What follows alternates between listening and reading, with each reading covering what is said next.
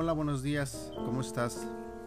El devocional de hoy se titula Nada vil o vulgar. Cuando terminó el programa de televisión, Sofía, la hermana mayor de Julia, apagó el televisor. Julia levantó la mirada sorprendida. Yo siempre miro el programa que sigue, dijo Julia. Sofía sonrió. Vamos por un helado a cambio, sugirió. En el camino hacia la heladería, Sofía preguntó, ¿Qué te pareció el programa que acabamos de ver? Julia encogió los hombros. Bueno, generalmente está bien. Es uno de los que mamá me deja ver. Sí, pero ¿te diste cuenta de que la historia era acerca de la mentira? preguntó Sofía. Una mentira llevó a otra, hasta que se puso tan descabellado que al final tuvieron que decir la verdad. Mintieron en primer lugar para no tener problemas, dijo Julia riéndose. Pero no tendrían que haberse molestado en hacerlo. Cuando la verdad salió a la luz, de todas formas no tuvieron problemas.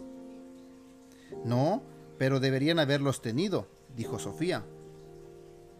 Después de comprar su helado, las chicas se sentaron en una banca. Hay algo más que me molesta de muchas películas y programas de televisión, dijo Sofía. Algunos de los chicos allí son muy groseros. Después de que vimos la película de anoche, me di cuenta de que de alguna manera copiaste la manera en que hablaban los chicos de la película. ¿Eh, ¿Yo? dijo Julia, balbuceando.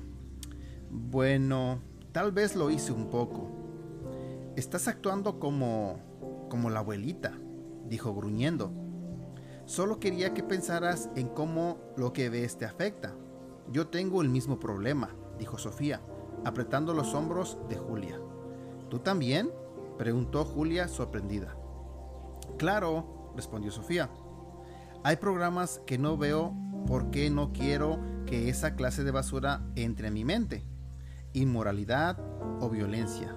Pero cuando mis amigos de la, de la universidad los ven, es difícil no hacerlo. Imagino que sí, asintió Julia. Un versículo en los Salmos dice, me negaré a mirar cualquier cosa vil o vulgar, agregó Sofía.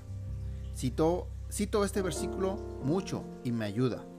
Tal vez será mejor que lo aprenda, asintió Julia. Reflexiona sobre esto.